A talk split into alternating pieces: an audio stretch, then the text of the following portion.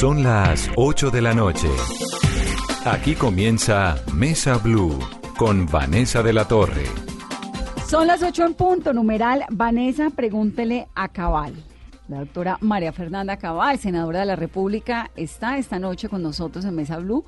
Senadora, me da mucho gusto tenerla. Bienvenida. Bueno, por fin, ¿no? Por Casi fin, que no. habíamos ahí cruzado un par de, de fechas y no habíamos podido. Así es, pero Bueno. finalmente aquí me tiene Vanessa para que proceda al patíbulo. Yo no, los oyentes. Bueno, Numeral Vanessa, preparadas. pregúntele a Cabal. No sabe la cantidad de mensajes que están mandando. Me imagino de todo tipo, eso es parte de, de los efectos que produce decir las cosas como son. ¿Usted por qué despierta estos sentimientos tan profundos, tan viscerales?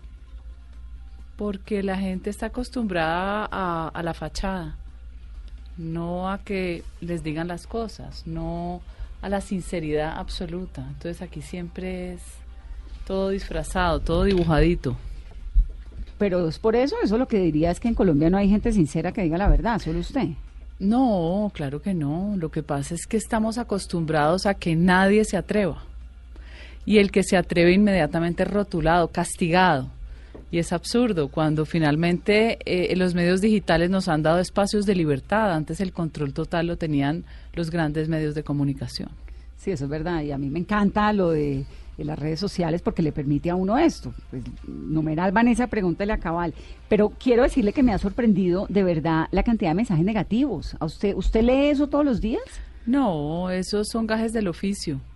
Si usted abre también es, eh, ciertos las redes de ciertas personas que pueden tener un temperamento similar al mío, va a encontrar exactamente lo mismo. ¿Le incomoda? No, me parece que es un desahogo, que es una terapia, que lo hagan. Hay un gran desconocimiento de las personas. Primero porque como los medios desfiguran la imagen, No, a mí no me venga con el cuento que los medios, porque yo soy medios y la estoy aquí sentada pero invitando claro, a pero los preguntarle. medios son los reyes en desfigurar, en calificarlo a uno de fascista, de extrema derecha, un poco de locuras, de racista, homofóbico. O sea, a uno nunca se le han ocurrido calificativos con los que uno ha sido señalado porque además no solo no son ciertos, sino que con hechos puedo demostrar que no son ciertos. Pero no importa, que se desahoguen, que hagan su terapia. Con lo de los medios sí me da pena, pero la contradigo porque usted misma ha hecho unas declaraciones que han despertado mucha polémica. Pero como cuáles? Pues, como, por ejemplo, estudien vagos, bueno, esa es divertida, ¿no? Pero es que todas tienen sensatez y sentido común. La de Gabo con Fidel Castro. ¿Y por qué no? Gabo es la avanzada en la literatura, eh, donde la, la, la literatura latinoamericana fantástica de realismo mágico, pero él fue un embajador del Partido Comunista, sin lugar a dudas. Sí fue muy cercano Fidel Castro. No fue cercano, fue cómplice de Fidel Castro. Bueno, de todo eso vamos a hablar. Numeral Vanessa, pregúntele a Cabal. ¿Qué dice la gente, Carolina? Muchos mensajes a esta hora. Capitán Oviedo pregunta por qué si aprecian tanto la expresión del pueblo en las urnas, demandaron el plebiscito antes que se realizara y cuando se hizo y ganaron, corrieron el lunes a primera hora a quitar la demanda. ¿Eso que muestra? Eso lo ha preguntado un montón de veces ese señor que me dijo que se lo preguntara la semana pasada a Paloma Valencia y ahora otra vez. Preguntémosle de una vez para que lo conteste. Te pre- bueno, le contesto lo que yo viví en ese momento. Vivimos un gobierno que se volvió una planadora, porque Juan Manuel Santos usó los recursos públicos como un botín y a toda costa había que firmar con las FARC, pasara lo que pasara, así eh, masacraran a los soldados en Suárez, Cauca, o sea, pasaron muchas cosas, pero él decía, no, que es que por la paz, o sea, por la paz puede pasar lo que se les daba la gana. Nosotros siendo minoría, de verdad que aprendimos a enfrentar lo divino y lo humano. Y en eso, cuando se da el plebiscito, también Juan Manuel Santos dice que él hace la pregunta que se le dé la gana. Y en realidad la pregunta era una pregunta ambigua, porque inducía a una respuesta. Finalmente, claro que lo demandamos porque se usó todos los recursos públicos con la televisión diciendo que se hacía pedagogía y lo que se hacía era propaganda. Pero la desventaja era antes. feroz. Se mandó antes, Antes. por la pregunta. Es lo que yo recuerdo. Y claro, ganamos cuando la gran mayoría de las personas, incluso nosotros mismos, pensamos que no íbamos a ganar. Excepcionalmente, le quiero decir que yo fui de las pocas y tengo varios testigos que son creíbles. Tengo a Salud Hernández que puede dar fe. Y finalmente lo logramos. ¿Por qué? Porque había un temor muy grande de nosotros de lo que pudiera pasar con el país, como lo que está sucediendo ahora. A uno no pueden trapearlo diciendo es que la paz y no la guerra, es que nosotros no hemos hecho la guerra. Yo no he secuestrado a nadie, yo no tengo un arma. Nosotros hemos sido víctimas de todos unos fenómenos eh, de violencias sociales, de todo tipo de violencia, y entonces no nos, no nos parece que premiar delincuentes sea la salida. Pero bueno, eso ya, ya es un tema más complejo, adelante. pero así Sí. fue y yo creo que ganamos en Franca Lid. Y puedo también decir que el presidente Uribe se anticipó a prácticamente a complacer a Juan Manuel Santos y al gobierno para lograr una negociación. Yo hubiera esperado un poco más a que se decantara. Obviamente queríamos hacer una mejor negociación, pero finalmente eh, el gobierno volvió e impuso lo que quiso. Bueno, usted, ¿quién es María Fernanda Cabal? ¿Cuál es la historia de su vida? Usted es caleña, ¿no? Pero es cuando me dicen quién es, Usted no sabe quién soy yo. ¿No yo no contestaría eso nunca.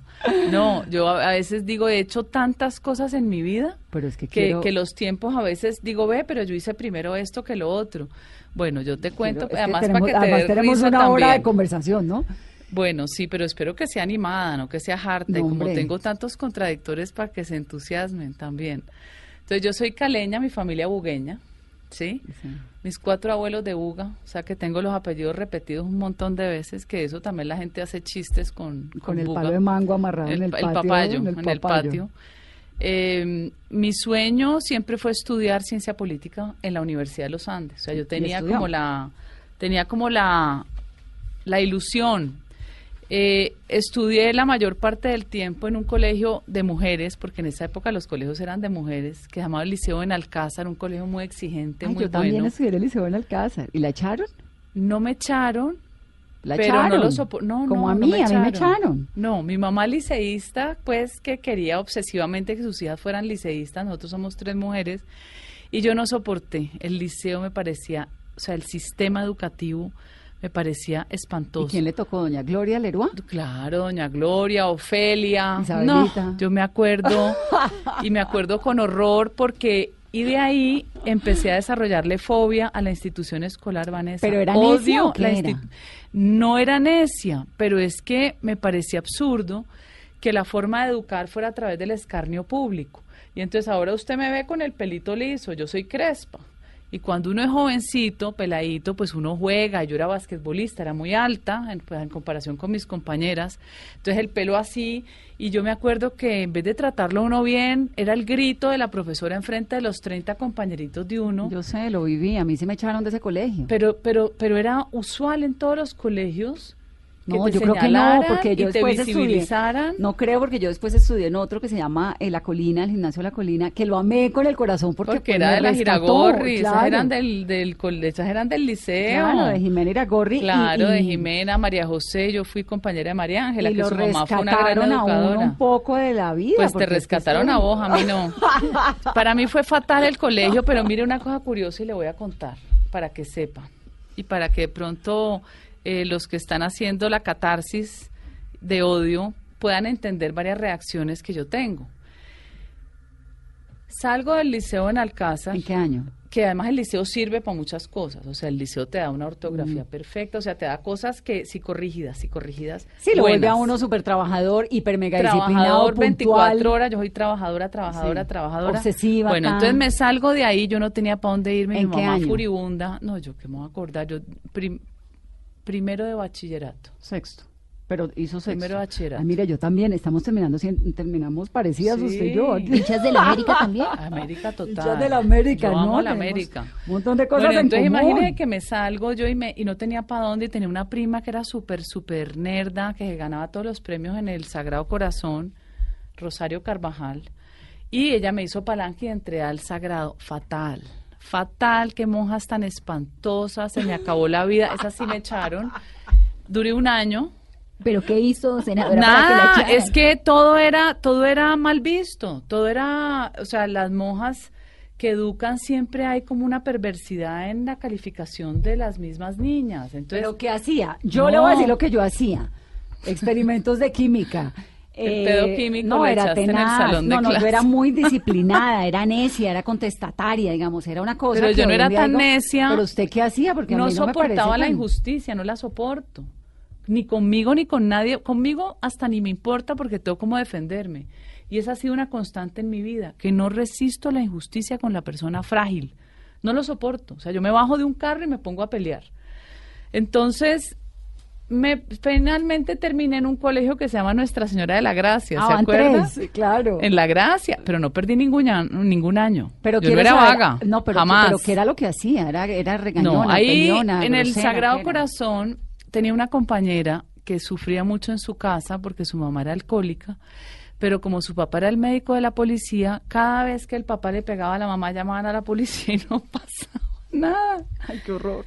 O sea, pura, lo mismo de siempre, ¿no? La República Bananera de Colombia. Llegaba la policía y decía, "Ah, no, es que es la mujer del, del médico de la policía. Entonces todo quedaba Calladito. esta niñita se voló de la casa. Mi mamá siempre ha tenido relación con todos los hogares infantiles, la llevó a bienestar, eso se armó el rollo más espantoso. Y la madre Estela Henao decidió echarnos. ¿Sí? Y yo terminé en La Gracia. Y la verdad es que fui muy feliz. Un colegio muy popular, mucho más popular. La gente más eh, relajada.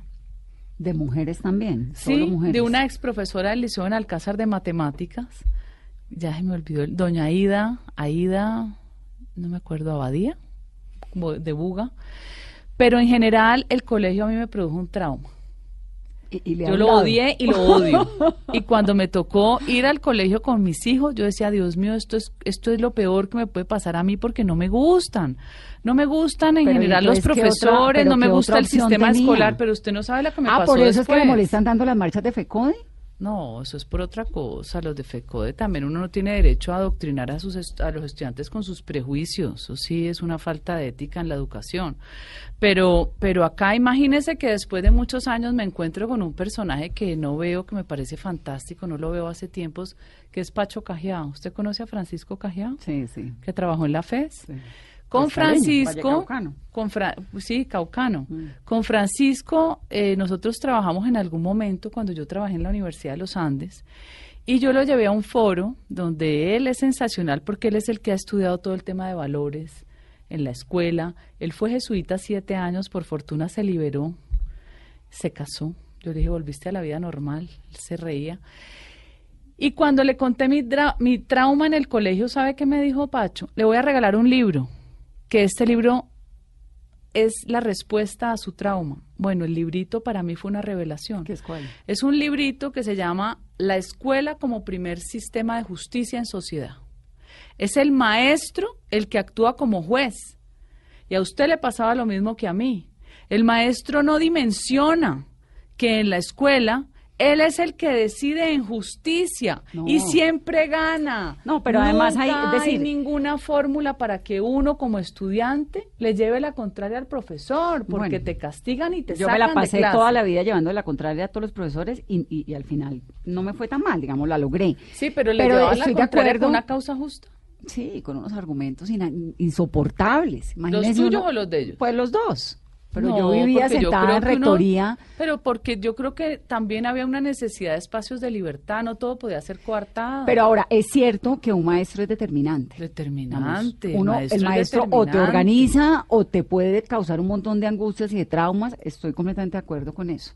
¿Qué pasó con su trauma del colegio? ¿Lo logró superar o no? Lo- lo- cuando entro a la universidad, yo decía, por fin va uno a poder ser un poquito más, por lo menos tener un espacio más de libertad. Pero además le fue bien en el ICFES. Sí, Súper claro. bien. Yo me fue súper bien y entré derecho sin examen, pero yo ese sueño de la Universidad de los Andes y me después y también una aterrizada así como en de barriga Y sin toda ruedas. caleña, ve. Toda caleña, pero pero con éxito. O sea, qué chévere. No me faltaron los admiradores ni todavía. Era guapa, sigue siendo una Sí, mujer guapa. chévere, era chévere. Y además era, hay. le gustaban las ferias de Tuluá y de, de, de Buga Porque y las todo esto. ferias de pueblo tienen mucho sabor. Todavía me gustan. Ahora en política me da risa, Vanessa, porque yo no iba hace treinta y pico de años, porque Buga y Tuluá eso se llenó de traquetos. Y allá quién iba a volver. Nadie. Eso era traque, un traqueterío y Pero fue novias de reina- ¿Alguna mafiosos. vez fue reina de alguna feria? No, no. Pero le no. propusieron seguro. No, no. A mí me- alguna vez me propusieron y tengo unas fotos muy lindas con Susana Caldas y Rorro Azcárate. Tenía 16 años, pues, que para señorita Valle, no, no, mi papá no me hubiera dejado, mi papá no lo, mi papá no era tan godo, pero un bikini, en un- uno caminando como si fuera Isivaca de feria, eso le parecía fatal. Pero imagínese que el alcalde de Tuluá nos ha invitado a la feria y me he ido yo a la feria de Tuluá, que no me montaba en un caballo siete horas de feria. Y Tuluá las calles siguen siendo igual de estrechas para tres mil caballistas en un calor de 40 grados. Bueno, yo, usted no yo llegué con el pelo así como, como en el colegio cuando me regañaban por jugar básquet. No me podía bajar del caballo, quedé totalmente eh, como si me hubieran agarrado a palo, desbaratada. Qué dolor. Pero la feria, la locura, Y usted la locura. debe haber sido exitosa o no, levantona. Pero es que en la feria me los levanté a todos también, vos no te imaginas eso.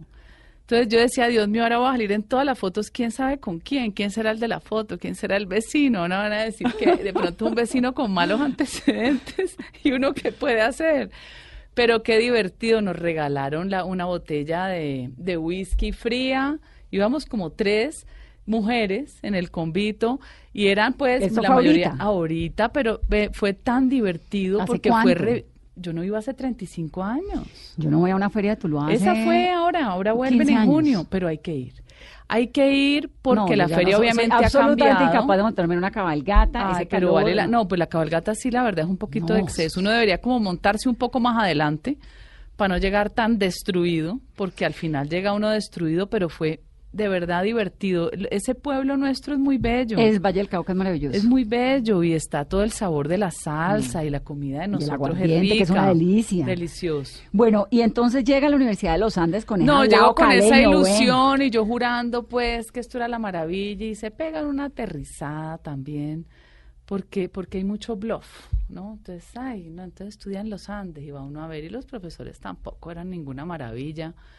Nada, nada que uno dijera, uy, esto es impresionable, no. Eh, le voy a contar otra infidencia muy curiosa.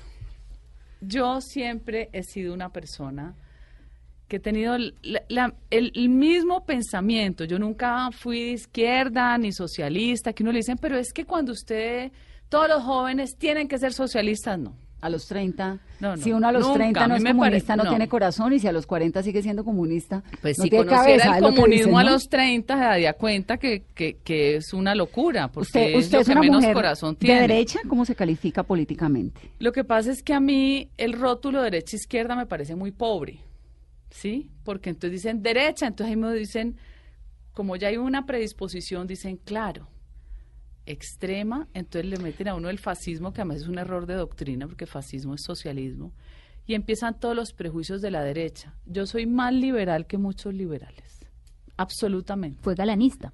Sí, fue Me galanista. encantaba, lo conocí de 16 años porque mi papá es liberal y mi mamá conservadora. Mi papá galanista, furibundo. Qué hombre tan bello. ¿Luis Carlos?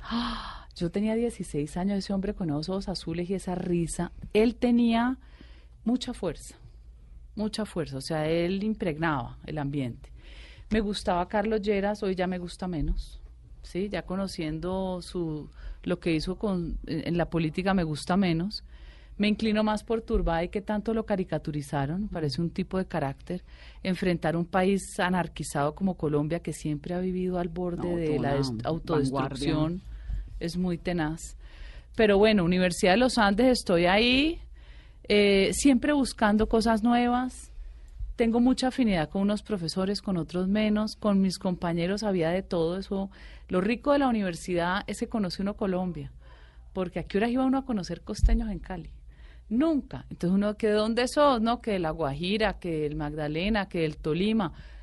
Ni paisas conocía uno. Los paisas sí esos eran totalmente... mm, Los paisas se quedaban en. Uno en Bogotá casi no conocía paisas. Pero porque se devolvían muy rápido. Sí, se El paisa del eje cafetero le hacía falta a su mamá, la comida y la arepa y se devolvía. Sí, y los de Medellín se quedaban estudiando en la los de. Medellín tenían opciones de quedarse, pero el paisa sí, muy gallina para vivir por fuera de su casa. ¿Con quién estudió en el colegio que le haya, en la universidad que le haya quedado de amigo o que hoy en día se lo encuentre por es ahí? que el problema de los Andes es que como en cada salón te cambiaban, sí, porque era por crédito, entonces yo estudiaba con ingenieros, estudiaba con gente que nada que ver con mi carrera, y al final es muy difícil hacer una amistad constante. Pero con los costeños y el caleño la afinidad era total para la rumba y para el trago, total. Yo ayudaba mucho y le soplaba los exámenes a los ingenieros, porque los pobres ingenieros tomaban materias de humanidades para mejorar El promedio. el promedio. Y resulta que había una trampa en humanidades que eran las culturas 90, que eso el que no leía se fregaba. Eso era violento, violento. Para uno era difícil. Estos pobres pegaron una rajada, yo les soplaba por debajo de cuerda para que pudieran salir ¿Usted bien en lectora? los exámenes. Sí, ¿Qué me encanta. De todo. Pero lo que más me gusta es la historia, me encanta las biografías. ¿Qué está leyendo ahora? Ahorita estoy repasando mis libros que te cuento, Vanessa, que yo estudié en España, en la Fundación Ortega y Gasset. Yo estudié literatura e historia. A ver, yo no, es, yo, no escon- yo no oculto mis años, pero a veces me cuesta trabajo pensar en hace cuántos años fue. Yo debía tener 21 años. Ayer. O sea, que fue hace 31 años. Yo tengo 52. 52. Hace 31 años. Las librerías en España siempre han sido un espectáculo. Mm. Y cuando uno entra, siempre hay una mesa donde exhiben los premios, los últimos. Entonces estaba el premio Ralde de novela, el premio Planeta, cosa, o sea, libros que nunca llegaron aquí a Colombia. Nunca llegaron, porque después uno los trataba de buscar aquí. Obviamente ya hay Amazon. muy pocos, sí, sí. Muy pocos, pero me acuerdo que de esos libros que ahora empecé a rescatar porque estoy reorganizando la biblioteca, había un escritor colombiano que no se conocía en Colombia sino mucho después, se llamaba Evelio Rosero Diago. Bueno, los ejércitos. Bueno, y Juliana los mira, me Mm. acuerdo de su novela. Fantástico. Fantástico. me Rosero. acuerdo, bueno, en esa época del premio, premio Planeta había un. ¿Usted se ha leído Los Ejércitos? No. Tiene que No. leérselo. Los Ejércitos es la historia de un pueblo que podría ser cualquier pueblo de Colombia y es de Belio Rosero, donde le cuentan a uno la tragedia de ese pueblo al cual le llega todo. El paramilitarismo, eh, la violencia del ejército, los falsos positivos, la guerrilla, el ELN, las FARC, lo que sea, pero no, nunca le pone nombre a ninguno de los grupos que llega, pero le llega la Pero violencia los padece a todos. como Colombia, como cualquier pueblo de Colombia. Y al final todo el mundo se va al pueblo y al final queda un viejito, que el viejito es que es una cosa que uno se lo, lo- se lo imagina como, sí, como un viejito sobreviviente de Bojayá, haga de cuenta, o de cualquier poblado colombiano que ha sufrido todo tipo de violencia durante tantos años, ¿no? Un pueblo vallecaucano, estos de... Del de norte, Barragán, por allá. Barragán, haga de cuenta Barragán. Sí, sí. Exacto. Que le pasa a la guerrilla, que le pasan los paras, que le llega al ejército, que le llega a la mafia, que se van los eh, mafiosos, pero vuelven otra vez los guerrilleros. Barragán, ¿no? Y cuenta mucho, y cuenta la historia de Colombia. Entonces, mi pregunta es, digamos, le, le- cuento el libro de Rosero rápidamente, pues porque me habla de Belio Rosero, pero además porque siempre me ha sorprendido un montón cómo uno toma partido frente a la violencia en Colombia, cuando lo que uno se ha encontrado en este país es un lugar al que le han caído todas las violencias, Así es. ¿no? Así es. Pero se nos olvida siempre la variable de la coca y la soslayamos, que es mi gran crítica hoy en esta coyuntura. Porque aquí todo el mundo grita y llora que los líderes sociales, que no sé qué, que mire lo que está pasando. Por Dios, en el acuerdo de paz, la laxitud del gobierno de Santos, dejando maniatada la fuerza pública para el tema de la erradicación, aquí no volvieron a hacer absolutamente nada. La cosecha la muerte, el delito. Y si nos vamos, Vanessa, a la época de Pablo Escobar, exactamente los mismos patrones, muerte, muerte, muerte, muerte. La coca es un desastre. ¿Cuál para este sería la solución de ustedes de su construcción de política pública para el tema del narcotráfico en Colombia? Lo que pasa es que yo no comparto, a pesar de que yo estoy de acuerdo en que la causa y la, y la oferta hace que el negocio sea multimillonario, porque eso no es, o sea, no se puede negar. Mm. es economía elemental. Si es prohibida, vale más. La demandan en los países ricos, además, que son los que más consumen. Y no hacen nada por frenarlo. Digamos, uno no ve, hay en este Sí. gobierno una política de, de, de- de un compromiso de Estados Unidos por frenar el consumo, porque uno escucha, no, que la producción, que la producción, producción, producción, bueno, y el consumo, Estados Unidos es el principal consumidor de cocaína en el mundo. No sé si dentro de su propio, acuérdate que dentro de los estados ellos implantan programas. No sé hasta dónde exista el compromiso del gasto Pero Colombia se lo pide. interno. O sea, digamos, No, usted no ha se lo ha- que se lo hayan pedido, mire, No he visto que se lo hayan pedido, pero uno puede averiguar, podemos averiguar, además es interesante preguntar. Es que yo no lo he ¿Quién visto. invierte en qué? Si invierten en poder sacar a los drogadictos adelante, en qué programas hay. No, ellos invierten Pero en yo salud te digo- pública, en control y, en, y obviamente pues en frenar bandas y todo esto. Pero la verdad es que la, y, y no es solamente de la administración Trump, es Sí, sí, de siempre. de siempre. A Uno ver, no ¿qué ha oye habido? que haya una gran política de frenar consumo, sino de erradicar en los países productores. Entonces, erradicar la oferta, que la oferta no les llegue, pero es que el ser humano siempre se va a inventar elementos para salirse de la realidad. Está el trago, las culturas indígenas, el yagé o lo que les guste consumirse eh, para poder salir, para, para, para, para, para probar. Sí, pues los niños chiquitos dan vueltas del redondo para marearse. Por ej- dábamos. Dábamos. Por ejemplo, eh, uno lo ve. imagino ¿Qué en el? Liceo del Alcázar dando vueltas por toda esa escalera. A mí ya hasta se me olvidó cómo era el Pues el liceo. primer piso, eran luego una escalera enorme, un segundo Sí, piso, luego sí. otra escalera, y uno cuando Sí. llega ya va al eso era para cansarlo a uno para que cuando uno llegara al que no último piso. jodiera. ¿no? Mira, las, dro- las drogas químicas. ¿Quién evita eso si ya no necesita la tierra y no el laboratorio? Eso que se llama crocodile. Sí, y el y la gente se le, va, se le va comiendo. O sea, siempre hay cómo utilizar las emociones humanas y la tristeza, por ejemplo, o las ganas de estar feliz para poder atrapar a una persona. Y Pero si entonces, ¿qué se hace? más- ¿Cuál sería su que propuesta es en que política yo- pública contra el narcotráfico? Yo, yo, yo no puedo transar con una legalización cuando los expuestos siempre son los niños y jóvenes. Pero no le molesta tenga al que todo, haber sí. represión, tiene que haber límites, la conducta humana tiene que tener límites, límites. Si usted no limita, el ser humano es un depredador natural. Mm. El ser humano, por su propia naturaleza, le gusta mandar, le gusta el poder, le gusta, es megalómano. Si usted no le pone límites y lo frena, se vuelve un peligro. Ese ser humano con el resto de la sociedad.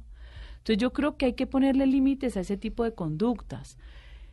Pero a mí me da pesar una cosa, Vanessa, usted que tiene niñitos, porque le oí que tiene que irse con sus niñitos para algún lado. Yo tengo cuatro. Sí, yo sé, tiene un arquitecto, un bióloga, tiene un modelo. Yo tengo. Ya voy para allá. Sí. Yo tengo cuatro.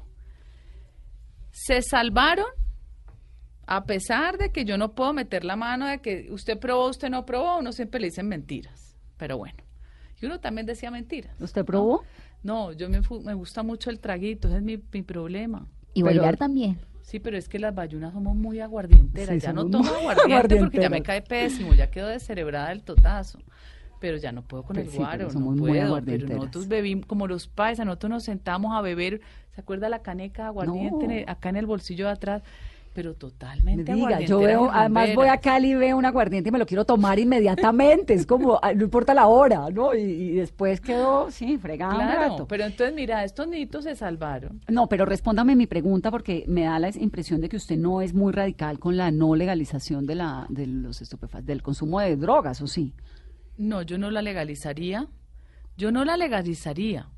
Pero yo sí intentaría que dentro de la política pública a ese niño se le invierta en deporte, que es muy fácil, y en música.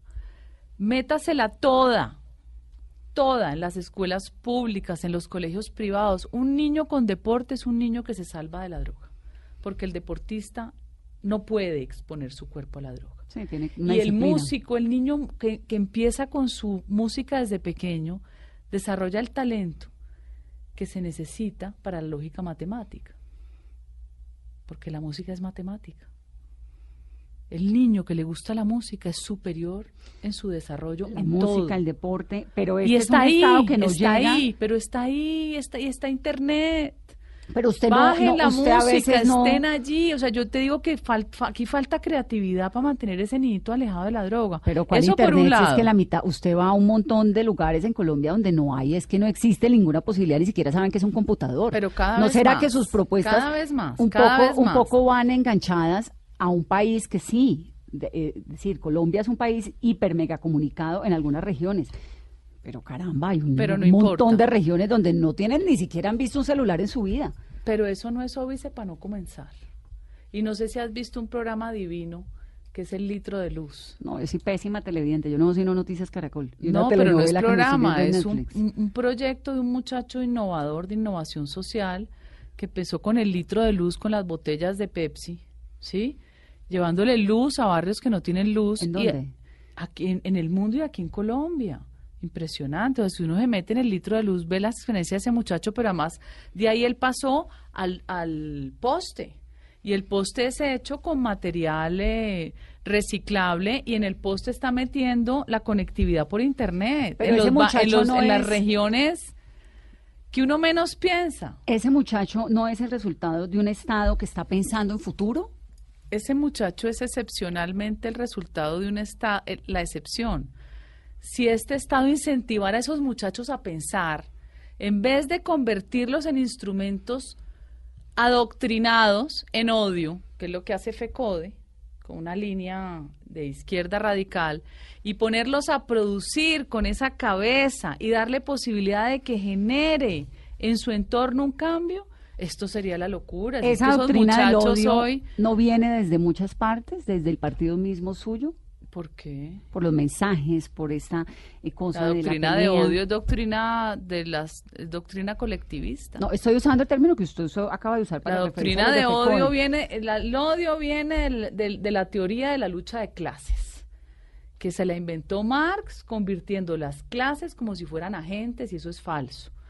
Usted dentro del proletariado, no todos los proletarios se conocen ni trabajan unidos, ni toda la burguesía se conoce ni trabaja unida, y usted es un proletario que puede ser burgués y usted puede ser burgués y se quebró y se volvió proletario. Pero es el odio a todo lo que se contradiga de lo que yo pienso. Pero usted misma incentiva el odio. ¿Por qué? En el país. No, le estoy preguntando. ¿Por qué? Porque lo incentivo? no, es una pregunta a través de sus mensajes, de las redes, de las Pero es que lo que yo quiero ver, ¿cuáles son los mensajes de odio? ¿Cuáles? Si a mí me dicen es que usted está odiando por este mensaje en específico, muéstreme cuál es. Otra cosa es que lo que yo diga altere los nervios de aquellos contradictores que no toleran la diferencia, que no toleran la divergencia, que se dicen tolerantes y no lo son como la mayoría de los que se creen demócrata. ¿Usted es tolerante? Absolutamente. A mí yo lo que no tolero es la estupidez. Esa no me la tolero. ¿Para qué? Dígame cosas coherentes, pero la brutalidad no me la soporto. O ideas fijas en la cabeza, no. Uno debe propiciar debates con mucha gente que piense distinto, pero no con gente que tenga cemento en el cerebro. Tampoco. Bueno, pero ese comentario. Claro, hay gente que tiene el cemento en el cerebro y que todo es blanco o negro. ¿Como quiénes? Como los comunistas. ¿Y quiénes son los Usted comunistas dialogue con un comunista. No es que uno ni quiera de perder el tiempo porque no lo logra. ¿Y quiénes son los comunistas en Colombia? Su cabeza está totalmente condicionada a una forma de pensamiento único. Y va usted a tratar, pues sí, le pongo dos ejemplos que son fatales. O sea, dialogue con Gustavo Petro a ver qué consigue además de su realismo mágico permanente, porque vive en un universo ilusorio, dialogue con Ángela María Robledo a ver qué consigue. Absolutamente nada. En cambio, yo sí puedo conversar con Angélica Lozano. Tranquila y morirnos de la risa. Tranquilamente. A mí qué me importa que ella sea gay. Si no es mi, mi, mi, mi decisión, fue la de ella. ¿Y por qué me voy a meter en su vida? No es mi derecho. Senadora, usted eh, usa mucho el término mamerto.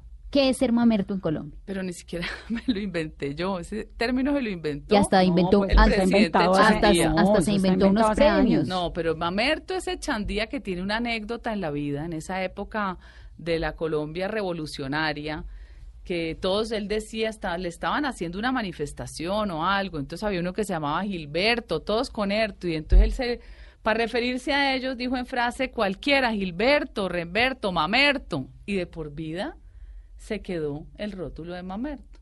¿Y quiénes son los mamertos en Colombia? Bueno, los mamertos son todos aquellos que dicen ser de izquierda, que hablan de la justicia social, de la igualdad, de los derechos, los superderechos. Yo digo que son los deseos convertidos en derechos, que es cuando desfiguran lo que es en realidad un Estado de Derecho y pasan por encima de los derechos de los demás.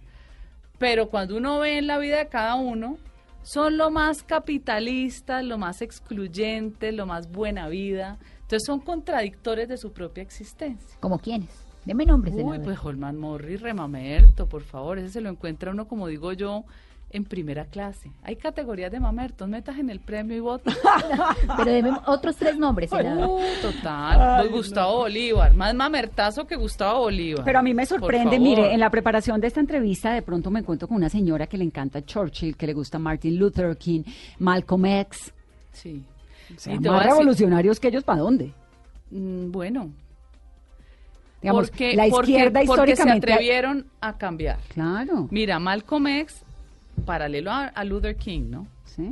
Con la diferencia de que Malcolm X, su rabia, hacía que promoviera actos violentos. Luther Es que son distintos, porque claro, Martin son Luther King es una... la misma, la misma época. Sí, es la misma época Sí. y el mismo, la misma pelea, digámoslo. Más que la época, la pelea. La misma- Pero el mismo Malcolm X era agresivo y violento. Agresivo y violento, que es la reacción primaria inicial de cualquier ser humano Cuando cuando, te vulneran vulnerado. tus derechos o te van o te van a matar, porque Mm, ellos y lo matan. de todo. Entonces, el otro Luther King mucho más con una visión más cristiana, una visión más tolerante. Déjelos más a lo Gandhi, ¿sí? Que no puede haber violencia, que hay que esperar.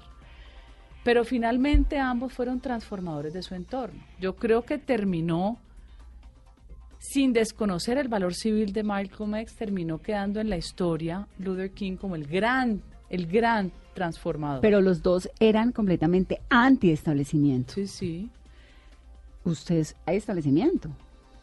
¿Por qué decís que yo soy Porque la veo como una persona. Estoy tratando de descifrarla. Yo no la conocía. Yo no soy establecimiento. Pues es, A mí es- el es una persona, es una persona un de derecha, digamos. Es una persona de Pero yo no derecha. comparto, yo no comparto el sistema. Este sistema político pues, colombiano no, lo comparto. El, el establecimiento me refiero a la derecha como a la... Yo sí divido el mundo un poco más entre derecha e izquierda, por eso no me lo inventé yo, eso lo he inventado la historia. No, y eso usted es una inventaron persona... los franceses también en unas peloteras que armaron eh, eh, el tema político. eh, a ver, cuando hoy me dicen es que usted es de derecha, es como si yo estuviera en, la- en el estrato social más alto y viera a todo el mundo como un peón. No, ¿Sí? no necesariamente. Pues es simplemente que, que uno tiene un A mí pensamiento me gusta o de derecha o de la izquierda o de centro, de no. Me gusta la autoridad, me gusta el orden, me gusta la institucionalidad. pero la, la, no la La fragilidad. autoridad de la Guardia Indígena no. Pero por favor, es que la Guardia Indígena puede existir sin violar los derechos de los demás. Es el límite. ¿Por qué los indígenas del Cauca, del CRIC, motivados por el CRIC, tienen más derechos que todos los demás seres humanos? Porque son indígenas. Entonces cuénteme cómo es eso. ¿Por encima de los campesinos y de los negros y de los otros indios? No, no, no. Hay un problema de anarquía pura. Además, ellos desde los años 70 vienen totalmente ideologizados, desde la época del M19. Tengo que irme a una pausa eh, rápidamente en esta conversación de Mesa Blue. Es la senadora María Fernanda Cabal. Rápidamente, Caro, antes de la pausa, par de preguntas. Numeral Vanessa, pregúntele a Cabal. Esto está reventado el Twitter. No, muchas preguntas, Vanessa. Por ejemplo, si estudia la historia o si ella se la inventa, ¿cuál fue su calificación en historia cuando estudió en la Universidad de Los la clase, ya Andes? les dijimos que era- había sido buena estudiante y le fue bien en el ICFES. Que si vio clases con profesores de, izquierda en la Universidad de Los Andes. Claro, pero la contesto o esperar No, esperemos. pausa? Voy a hacer una pausa rápida, ya ven.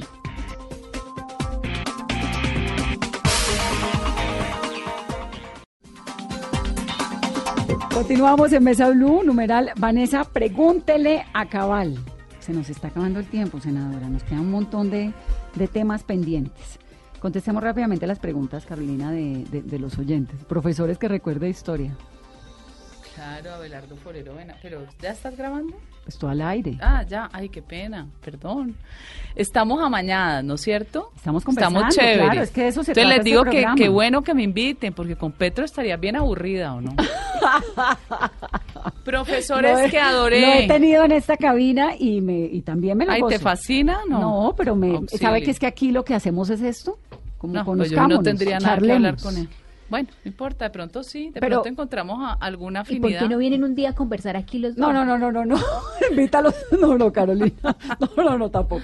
Vamos a Yo lo tengo el en programa. comisiera primera, No, enfrente, Pero ni siquiera discuto cosa, con no él. es, no es, es que eso no corresponde a todo lo que usted me ha dicho en el programa.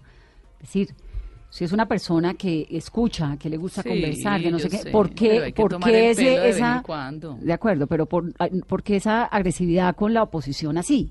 No, yo no soy agresiva con la oposición. De hecho, puede preguntarle a cualquiera de ellos cuál es el trato mío. Yo no ofendo, yo no rotulo, no. Lo que pasa es que las ideas las expongo como considero que son, ¿sí? Yo, con mi pensamiento y la libertad que tengo de expresarlas. Pero no es que le dé un garrotazo y diga, usted tiene que creer lo que yo le digo. Pero profesores, me estás preguntando, ¿no? Sí, los oyentes. Abelardo Forero Benavides, fantástico. Además, después de clase me invitaba a comer y nos íbamos. Ah, le estaba coqueteando. No, porque él era muy viejito y él le fascinaba hablar de historia conmigo y me regaló varios libros para que usted sepa. Le voy a contar infidencias aquí para que se alboroten los mamertos y los enemigos, ¿no? Abelardo Forero me regaló un libro muy bello de Lady Hamilton, que era la amante de Lord Nelson, ¿sí? O sea, de la, de la Armada Británica, el que le faltaba La, mano. la manito, eh, héroe de guerra, y me regaló el libro Mi lucha de Adolfo Hitler. Puedo confesar que no me lo terminé de leer.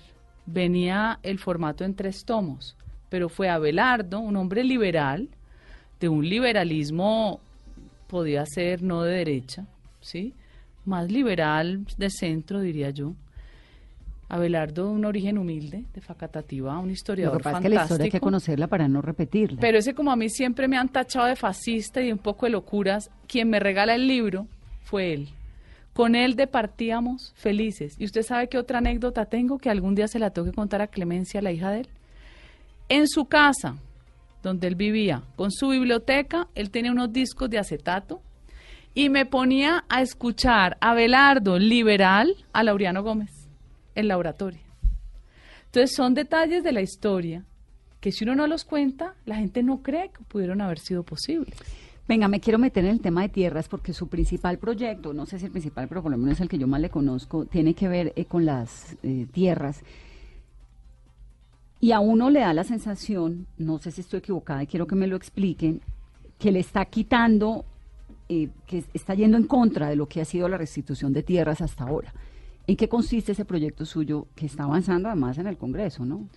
No, todavía no ha empezado. ¿No ha Si empezado? El Congreso es la locura. El periodo legislativo anterior era el afán de, del tema de Hacienda, de la reforma financiera. Entonces, todo lo que es afán para los gobiernos, sea el que sea, Pero- te someten Pero a usted hace parte del partido de gobierno. Es que puede ser cualquier gobierno, no estoy excusando a uno, es la misma necesidad de sacar leyes que son fundamentales para el gobierno de turno. Con Santos era igual, con su fast track, Sí. pero eso pasa en todos, ¿sí? Entonces, lo de uno o lo de muchos va quedándose lentamente por fuera. ¿Qué pasa, Vanessa, para que entienda el público? El gran problema de estados precarios como el colombiano es que como no podemos resolver los conflictos, nos inventamos siempre la excusa de la justicia transicional, que es lo que pasó con los paras, Mm. que cometiendo barbaridades pagaron de 5 a 8 años. ¿Qué es lo que ha pasado con el acuerdo de paz, que es todavía más bárbaro porque esos no pagan un carajo y además tienen curule gratis? ¿Y cómo le ha ido en el Senado con los senadores del partido FAR? No, no, no he tenido inconveniente, de verdad. Pues es que yo no soy agresiva, yo no... Yo creo que cada cual debe tener su espacio, ¿sí? Pero pues tampoco voy a salir con ellos a almorzar, ¿no es cierto? No, no, no, no hay afinidad, pero cada cual, cada loro en su estaca, como diría mi mamá, ¿ve? El proyecto ¿Oíste? de tierras, ve.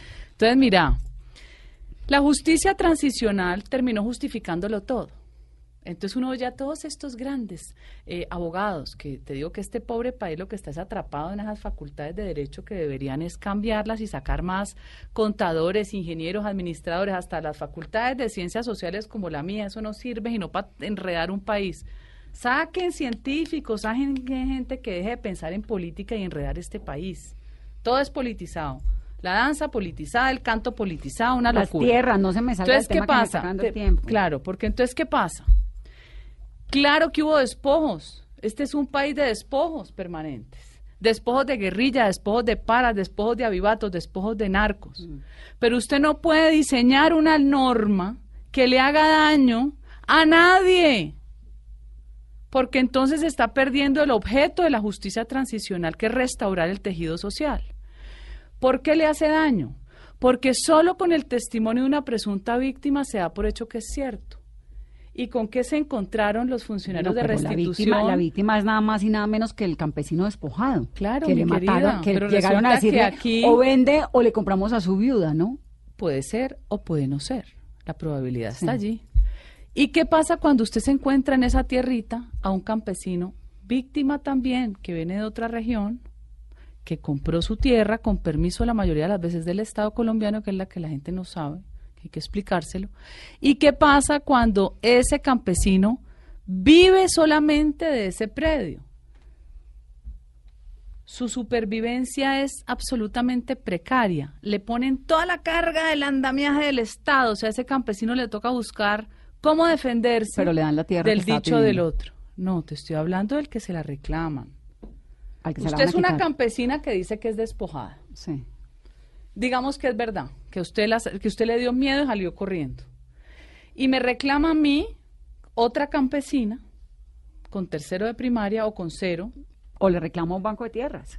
No, no, no. Hay, hay Aquí son 700 mil individuos. No, no, hectáreas de tierras que están en tierra. proceso. Hay 700 mil hectáreas que están en proceso de restitución de tierras en Colombia. Pero en te este estoy momento. explicando de que esta ley lo que está generando es un drama porque el propietario o poseedor no tiene cómo Probar que es demostrar que es suya porque no tiene las herramientas. Porque usted le pone un abogado de la Defensoría del Pueblo para defender un caso donde usted le va a tocar conseguir antecedentes hasta de contexto y pruebas o contratar un exagente del CTI para que diga que ese reclamante es mentira, que en el CISBEN eso el es- señor con la platica con la que le compraron, compró una casa en otro lado. O sea, lo que te digo es que hay una desproporción. Si usted se enfrenta a mí, Vanessa, yo me defiendo. Pero si usted se enfrenta, se enfrenta a un campesino que vive con tres vacas, un chivo, ¿cómo se defiende? Entonces yo te muestro la lista porque además se la traje para dejársela a usted para que se la lea. Tres ejemplos de más de 400 ejemplos que he recopilado en estos siete años. Es un horror. Eso no es, eh, senadora, proteger los intereses, digamos, de personas o de, o de sí, de personas que, que tienen, que han tenido muchas más, un, un beneficio superior, digamos. ¿me ¿Qué? Como- beneficio decir, superior lo- tiene un como campesino? Lo mínimo es digamos, lo más bajo o lo más en, en este Están en el mismo es- nivel. Es, el campesino despojado. El Están en el mismo nivel. pidiendo su tierra. Están el en el proyecto mismo suyo de ley no es para proteger más hacia los más beneficiados. No, es para proteger a ese pequeño campesino que se llama segundo ocupante en los convenios internacionales, que no tiene cómo defenderse y que está en la calle. Lo volvió el Estado colombiano un indigente. No le dan nada en compensación.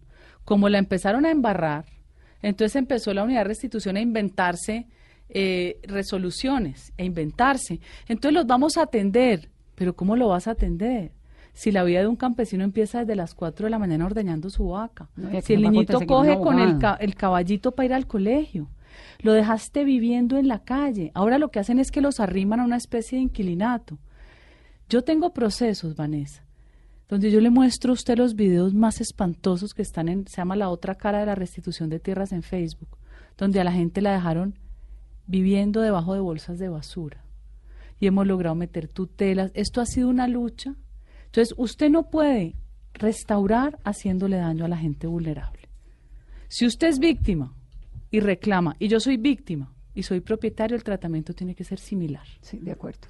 Senadora, rápidamente ya hay decisión por parte de la Corte Constitucional frente a la solicitud del presidente de la Cámara, Alejandro Carlos Chacón. Dice que se declara inhibida para participar de esta discusión. Así las cosas seguirá el trámite en el Congreso. Y vuelve a la Corte Constitucional después. Claro, que es lo natural, que es lo natural. Si el presidente objeta, no es porque se esté yendo en contra de una sentencia que pasó, que es, la sentencia es el control de constitucionalidad de la ley, del proyecto de ley estatutaria. O sea, está en el tránsito para volverse ley de la República. Esa objeción debe volver a ambas corporaciones, Cámara y Senado. Y puede que no se le cambie un pelo.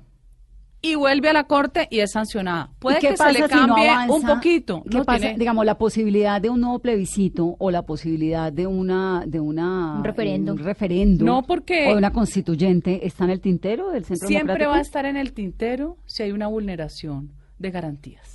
Y no hay una vulneración de garantías a la Corte Constitucional que ya había No. revisado esta ley contrario. estatutaria re que te revisado, Claro, etcétera. la revisó la Corte en sus facultades, pues la Corte no le pudo usurpar a un presidente sus facultades de objetarla. devuélvanlas, discutámoslas con altura en el Congreso. Si se logra cambiar para mejor algo, vuelve y la sancionan, pero nosotros no estamos desechando, así no nos guste. Usted me dice a mí, a mí no me gusta la JEP, me parece una porquería, pero activamente participé tratando de mejorar eso desde la ley estatutaria, cuando desde el proyecto cuando lo mm. discutimos en, yo estoy en comisión primera. Yo sé, ¿usted, va, ¿usted cree que vamos a, una, a un plebiscito? No, en este momento si la Corte actuó con sensatez y estatura, que es permitir que el Congreso discuta para después ellos volver a recibir. ¿Qué es lo que está haciendo? ¿Qué es lo que está haciendo? Me parece perfecto. Perfecto, ya era hora de que se reivindicaran con el país. Pero aquí es un choque de trenes y unos golpes de Estado permanentes. O sea, es una cosa loca. Este el choque de trenes no es eh, revisar un fallo de la Corte Constitucional, es un principio, no, es, revisar, un choque. No, porque la constitucionalidad es una cosa y la conveniencia es otra. La Corte nos desconoció el resultado del plebiscito de forma grosera, con magistrados finalmente que eran de, de alguna forma afines a Juan Manuel Santos Así no se trata un país. Por eso yo le digo, Vanessa, despoliticemos la sociedad y demos la estatura a las instituciones. ¿A usted no le parece un poco agotador eh, que estemos teniendo usted y yo aquí en una sala de prensa en Bogotá hablando sobre esto, que la ley estatutaria, que sí, las objeciones o no. Deberíamos estar generando riqueza. Deberíamos estar parándole bolas a la gente en Chocó que se está muriendo. o al que está por allá en Arauca. Sí, pero también parándole bolas a que la coca no siga creciendo porque hay más educación. y más. Sí, pero, pero como hoy con el dinero de la coca se compran jueces, se corrompe la policía, el ejército, se matan esos campesinos de allá del Chocó. O sea, uno tiene que pensar en qué me va a traer una tragedia a la sociedad y tengo que controlar. Y paralelamente darle oportunidades. Las oportunidades no las da el Estado regalando cosas. Las da el Estado propiciando que el sector empresarial genere riqueza. No hay que, a veces hay como una cosa.